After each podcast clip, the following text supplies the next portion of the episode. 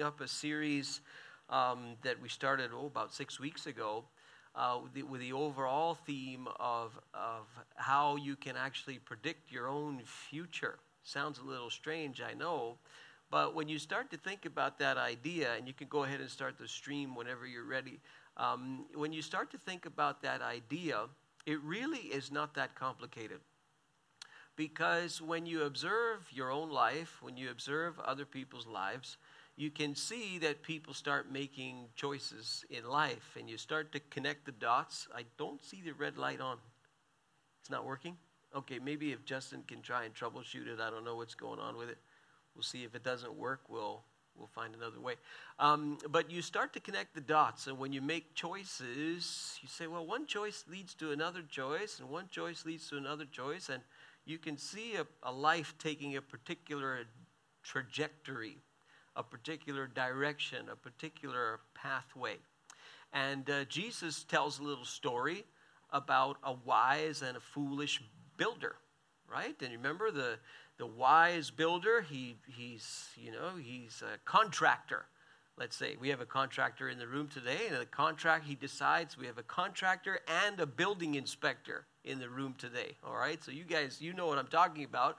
This this guy is a foolish builder and uh, he decides to build his house fast, cheap, and he builds it on the sand. He doesn't, he doesn't take into account that while today is a sunny day, a rainy day is coming. He doesn't take into account that one day wind will come, one day a storm will come, one day problems will come, and it's going to test the foundation of the house. And so everybody in the audience, in Jesus' audience, they're like, well, we know where this is going. This guy's house is going to come down like it's going to crash. See, they predicted his future. Uh, but then you have another builder, and this builder's wise. The builder, maybe he sees some sand, but he gets the sand out of the way. He says, No, no, no, I'm not building on sand. I'm going to build on rock.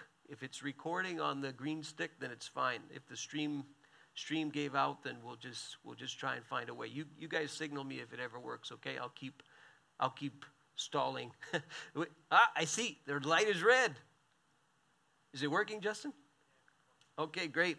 Uh, recording? Okay, okay. So we'll uh, we'll upload it after. Just so you know, we stream this on on Facebook. So. Um, uh, we're just getting the gizmo working here. So, in any case, so you, you have two examples there where they take a particular course of action and you see the result in the end. Because one thing we know the storms of life are going to come. We can't necessarily predict how bad, we can't necessarily predict when, but we know that they're going to come. And the wise builder builds on the rock, the foolish builder builds on the sand. And then we took a practical look at this.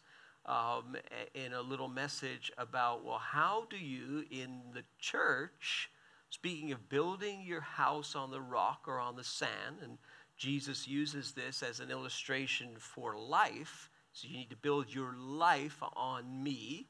And there's two ways you can build. You can build on me, you can build on sand. And we talked about, okay, in the church world, in church life, what do you do? And it was a very, very precise thing we were looking at. Um, I would encourage you to watch it or listen to it uh, on our website, watch it on Facebook. To me, that is the most important message that I'll preach all year. I've never heard a sermon on it specifically. What do you do when you are offended in the church? And what do you do when you've offended someone else in the church? Because it happens all the time. But most Christians are woefully unprepared to deal with offense. Uh, and so there's a whole process that you go through. And so you can either build your house on the sand, which is to handle offense in the way that we often handle it, or you can build it on the rock. Okay, so you can listen to that on your own if you like. To me, it's the most important message you'll hear all year. Um, and then we went a little further. We talk about, well, okay, we know that direction is important and the direction that we take in life is important. That's true, that's true. And there's this kind of battle, though, on the ins- between the inside and the outside, between our intention and our action, between our motivation and the actual things that we start doing and the ways that we behave. And often the two are in contradiction. and they're not in sync. And you can only hold that contradiction for a certain amount of time. After a while, you're going to snap. You're going to do something, you're going to say something that's going to be destructive and chaotic, and you're going to wonder, why did I do that? Why did I say that? Well, because that battle that was going on, where you're able to put up something on the outside that doesn't match what you really think or what you're really dealing with on the inside, eventually you can't hold the contradiction forever and you snap. And, and this, this happens in our lives often. So, what you want is you want to say, well, what's inside is flowing outside and it's all godly. And this, this is kind of what happens when, when the fruit of the Spirit is starting to come alive in a person's life. There's no contradiction between the inside and the outside, and what's on the inside naturally flows out to the outside. And then we, we did another message about okay, how do we really grow spiritually? And I did that from LaSalle, and we streamed it in here, and it worked. And we had on the big screen there. I was in LaSalle, but you saw me here, and it worked really, really well actually. And uh, so we talked about that, and we talked about well, what what do we really need to do? In order to actually grow spiritually. We talked about, well, how do you even know that you're growing spiritually? There's two ways that you know. The first is, well, you're bearing fruit, and the second is you're actually making disciples. So a Christian can't say that they're actually growing spiritually if A, they have no fruit, and B, they're not making disciples. They may, may well be uh, may well be a Christian, but there, there's no evidence of spiritual growth in the person's life. And then we talked about the spiritual discipline smoothie and what you put into your life to, to as, a, as a series of spiritual disciplines. Remember, not check boxes. And we talked about these myths about Christian growth. Remember, good preaching, that's not going to grow you. You may think it will, but it won't. It'll only inspire you. Good preaching, good church programming, you know, age. Age is no measure of spiritual growth. A person can be a Christian, quote unquote, be in a church for 50 years and still not have grown up spiritually, right? So we talked about some of those myths and how you have to be intentional to grow spiritually. And then last week, we talked about, okay, why, basic question, do we need to actually follow Jesus? Because you can do all of these things, but if you don't have Jesus as your foundation, what you have is nothing. So we talked about why do we need to follow Jesus anyway, we, and we went through a, a really what has now become kind of a famous quote from a, a Canadian psychologist, professor, brilliant guy. And when asked the question about God, he says, Well, I, I, I act as if God exists. I behave as if God exists. We say, well, how can we behave as if God exists? Well, He actually does, and He actually lives through us. And we, we talked about the reason why, and that is because of, uh, um, using a theological term, total depravity. Every part of us is corrupted by sin. Every part of us, our, our, our body, our mind, our emotions, our will, it's all bent out of shape because of sin. So we cannot rescue ourselves. We cannot behave as if God exists unless He actually does, and He's in fact the one who's living through us. Then we can actually see our lives begin to change. So, you know, you can follow a mythological Jesus if you want, you can follow a psychological Jesus if you want, but that is not going to transform your life, not in the long term. It's not going to authentically change us. Paul said to the Corinthians, Unless Christ has been raised from the dead, your faith is useless and you are still in your sins. So it has to be a real Jesus, has to be a real resurrection of Jesus from the dead. And we talked about this hardest saying of Jesus, probably in the whole gospel record is when Jesus put this, this idea of following Him and having Him in your life. He talked about eating His flesh, do you remember? And drinking His blood. You say, What are you talking? Well, listen to the message. It's online. You can listen last week. And this is the way that Jesus talked about how you need to have Him in you and you are in him and he is in you and that's the foundation of everything. So i want to finish this message today by talking about all right all right we've got all of that straight we've got all of that more or less okay we understand we understand but a lot of it seems like there's a whole lot of work that we're doing. It seems like that's a whole lot of us and a whole small amount of, or not a, not a large amount at all of god and that, my friends, is not the way that it works. All right? There's a, there's a lost, um, uh, uh, another one of these disciplines that I'll, I'll, we talked about the spiritual discipline smoothie, and it's called Living by the Spirit. So I want to finish the series today. What is living by the Spirit? And this is from the passage where Paul talks about the fruit of the Spirit, and we've looked at this a few times uh, over the last few weeks. So let me read it to you out of Galatians chapter 5, starting at verse 16. So I say, live by the Spirit, Paul says. And you say, what does that mean? We'll learn in a few minutes. And you will not gratify the desires of the sinful nature. For the sinful nature desires what is contrary to the spirit, the spirit desires what is contrary to the sinful nature. They are in conflict with each other. So you do not do what you want. But if you are led by the spirit, there it is again, you are not under law.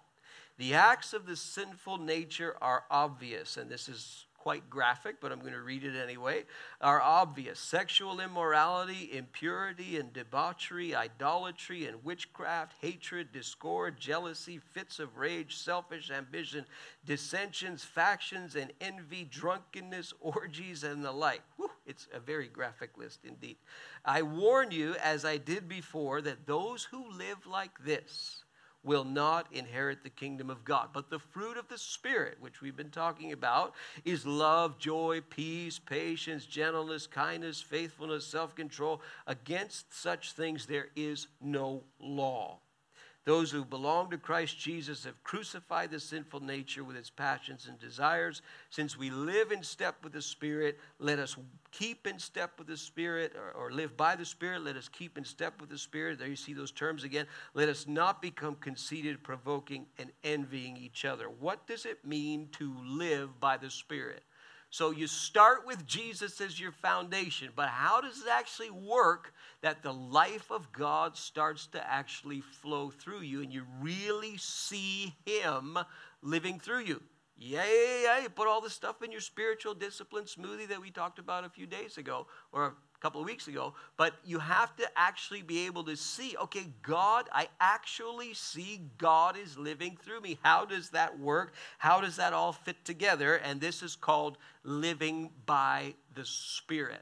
Have you, in the last week, in the last month, in the last six months, spent any time thinking about the Holy Spirit? ask yourself the question Have you sat down? Have you meditated? Have you thought about? Have you prayed about? Have you journaled about the Holy Spirit? Most of us, the answer is no.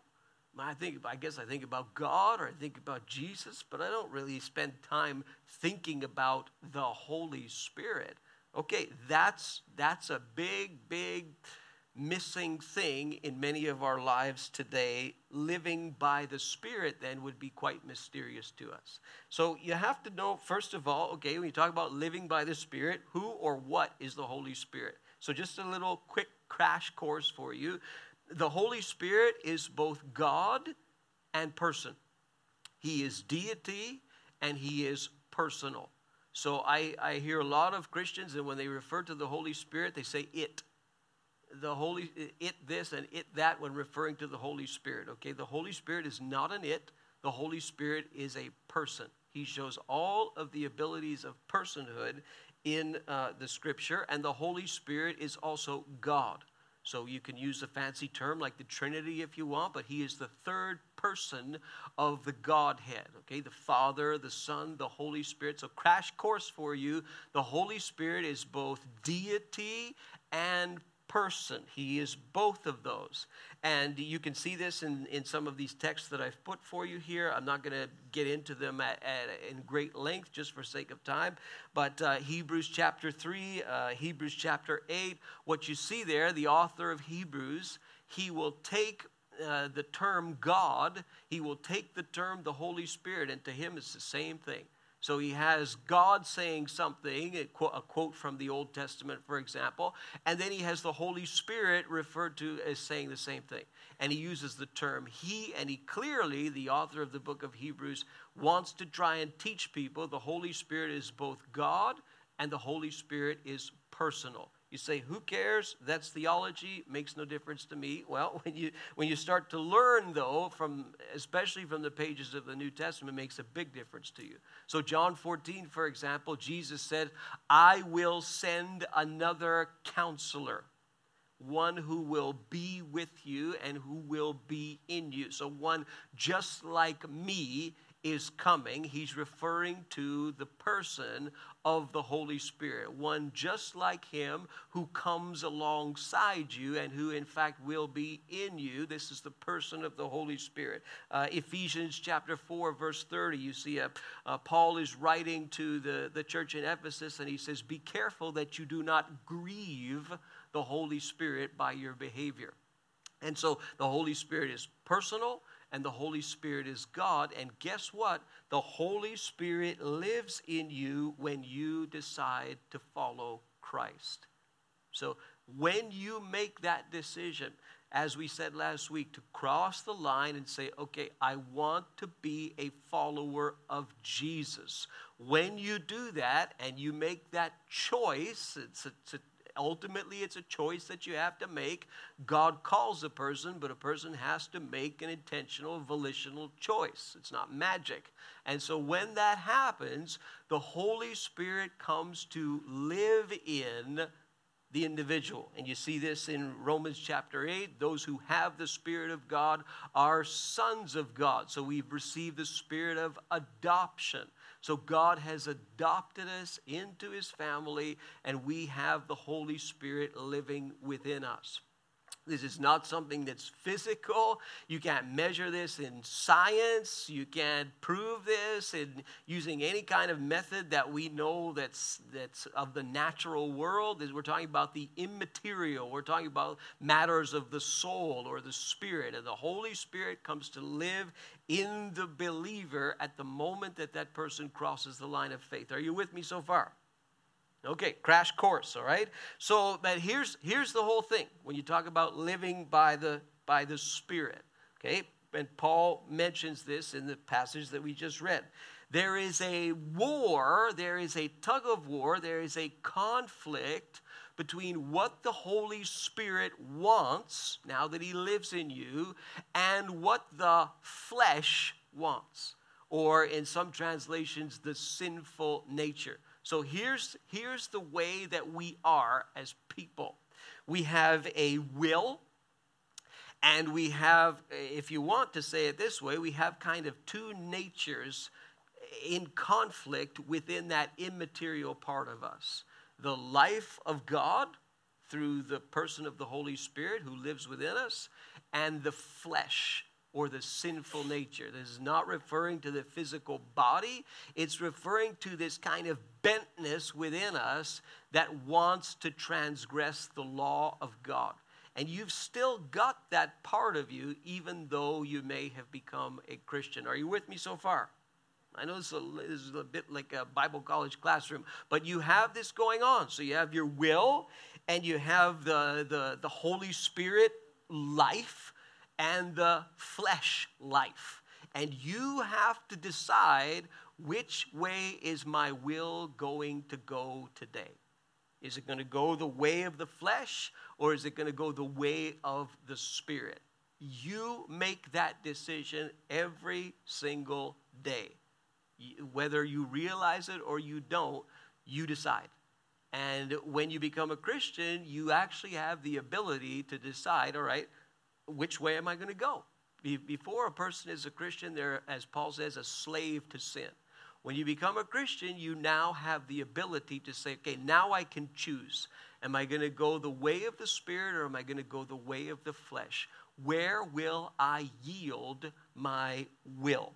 And you see it in the way that you behave.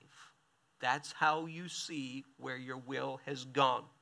So, uh, when you yield your will to the flesh or to the sinful nature, you have a list there uh, that Paul writes in Galatians 5. Probably at some point in the future, it may become illegal to read that list that I just read. because it is so graphic. And with what is going on in the world today, especially here in the West, and especially when it comes to terms like sexual immorality and how that's defined, it may actually become illegal to read that passage of Scripture that I just read from Galatians. So, but this is what happens when a person yields their will over to the sinful nature. There's sexual immorality in all kinds of forms. So I'll, I'll, I'll, define this really quickly for you. All right? Um, uh, sexual immorality, when you look into the pages of the Bible, is any kind of relationship, any kind of sexual relationship, and I'll be careful because I know there's kids in the room, but they know more than you think you know, mom and dad. Uh, any kind of sexual relationship outside of the boundaries of marriage. Nowadays, we have to define marriage. Okay, that's one biological male and one biological female who make a public covenant for life before God and the state, that's marriage. Okay, so any any sexual relationship outside of that would be, by the New Testament definition, the whole Bible definition, immorality. Are we clear?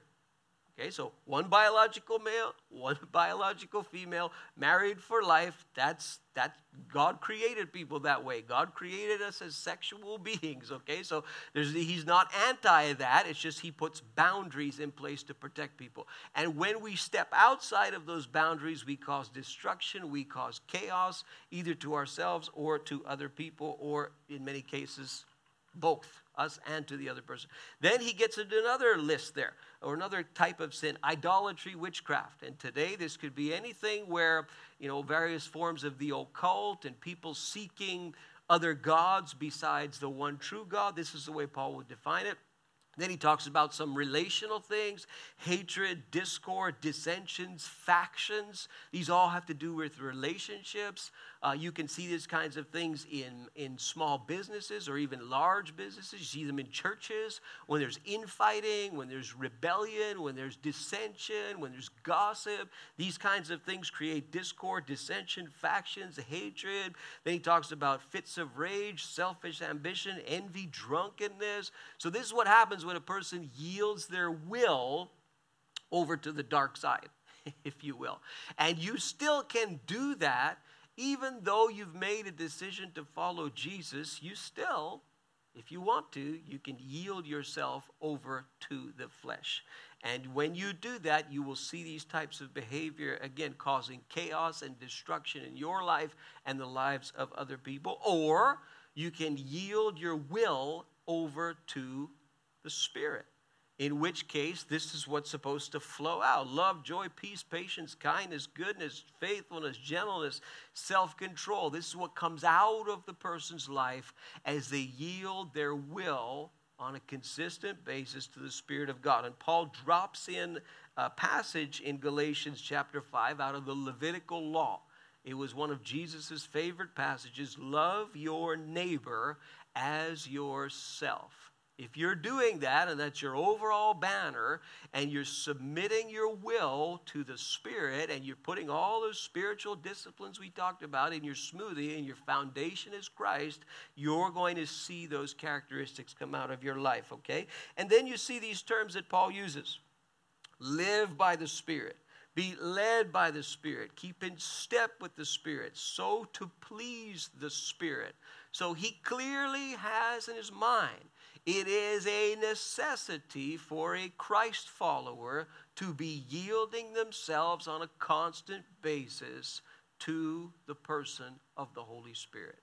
So he is not someone who we should not be thinking about, should not be meditating about, and should not be, we should be constantly thinking, how am I doing in yielding myself to the Spirit of God. You talk about that hymn that we sung at the beginning take my life and let it be consecrated to you. So that's the idea. You're saying, God, today I'm going to walk by your Spirit. So, how do you do this? Just some practical tips before we finish up today. And uh, we're going to do communion before we end. Just some practical tips, really practical stuff for you because I find this is so mysterious to most people. Number one, you've got to pray. You remember that's part of your spiritual discipline smoothie, all right? Don't think that you can communicate with the Spirit of God if you don't pray. It's a very difficult endeavor. As you learn to pray, as you learn the spiritual discipline of prayer, you will begin to cultivate a relationship with the Holy Spirit. You will start to, to learn to meditate on Him and start to learn to yield yourself to Him. You've got to pray. Number two, you've got to listen because it's clear in the Bible the Holy Spirit communicates with people. He speaks to people, He leads people, He teaches people, He appoints people. Um, he, he clearly communicates with people. You've got to listen if you want to be directed by the Spirit of God. You've got to learn to listen. And just, uh, just as an aside, you, you should probably read in the Old Testament, there's a great illustration of this in 1 Kings chapter 19 the life of Elijah. It's worth another message all on its own. But if some of you know the story, Elijah has this incredible, dramatic showdown with, uh, with the prophets of, of Baal and Ashtoreth. Uh, you remember on Mount Carmel, and they have this showdown with, you know, which God is the real God. Let's put the sacrifice out and let's see if fire comes down. Then that'll prove who the real God is. Do you know this story from 1 Kings chapter 19? Okay, it's a really dramatic, dramatic story. And so, of course, Elijah wins the whole confrontation, and it's this big dramatic ending. And then a strange thing happens. Ahab's wife, uh, whose name was Wow, that's good. Yeah, Jezebel. So Jezebel, she says to Elijah after this incredible dramatic thing, she says, Elijah, I'm, I'm, I'm going to execute you. and you've done all this to all these false prophets or who you think are false prophets. I'm, I'm coming for you, Elijah. You better run because I, I'm going to kill you. And, that's, and she threatens him. And Elijah even though he just came off of this dramatic, dramatic victory, he is terrified of this woman and he runs for his life. Do you, do you know the story? He runs for his life. And a lot of scholars say that Elijah went into a very deep depression at that moment because his behavior it shows a lot of signs of depression. He can't eat, he's exhausted, he wants to die, he's he's negative like you wouldn't believe. And he just came off the heels of this huge victory. It's a really interesting study in depression, actually, if you look at the prophet Elijah. And so um, God says to him, he, he flees the scene and he goes even further and he's kind of in hiding. Then God actually uh, communicates with Elijah. And Elijah pours out all of his complaints and all this to God. And God says to him, listen, go over to this place for I'm about to pass by. Or in the language there, the Lord is about to pass by. And that would mean, okay, God's going to say something. I'm going to say something very specific to you. So Elijah does what he's told. And, and so there's, there's three things that happen. You've got the, the, the, I call them the earth, wind, and fire. You know the old band, Earth, Wind, and Fire? Just remember it that way Earth, Wind, and Fire. So you know who those guys are, earth, wind, and fire. Yeah. So the, the earth, the earth, there's a huge earthquake. And the and the in First Kings it says, but God was not in the earthquake. And then there was the wind, but God was not in the wind. And then there was fire. God was not in the fire. But then there was a still small voice. A still small voice. When you're listening, don't listen for drama. Sometimes that's what we do. We say, God, if God's going to speak to me, if God's going to lead me, it's going to be this big dramatic thing. He's going to write it on the wall. He's going to show up in a dream. He's going to be some big drama. Most of the time, when God speaks to you, listen to me, and young people, listen to me. Most of the time, when God speaks to you, it's in a still, small voice. And that still, small voice may determine the course of your entire future. If you listen closely, he will speak to you. Maybe it's not even an audible voice. It's a nudge, it's a prodding, it's a, it's a prompting, but it's clear the still small voice. And most of the time, that's the way God speaks. Sometimes it's through drama, sure, but most of the time it's in the practical, everyday thing if we will just be quiet and listen. Still, small voice. He will tell you what job you should take. He will tell you where you should live. He will tell you who you should marry. All the things that you want to know. If you will slow down and listen for that still small voice, and then you walk. So pray, listen, walk, and do the same thing all over again. Pray, pray listen, walk, repeat. Pray, listen, walk, repeat. Pray, listen, walk, repeat, and lo and behold, and everything else is, is, is, is operating, right? Your spiritual discipline smoothie. You got your foundation on Jesus. Pray, listen, walk, repeat. You are going to see amazing things happen in your life. But you have to be intentional. It's not magic, it's very, very practical. Uh, the life of being led by the Holy Spirit.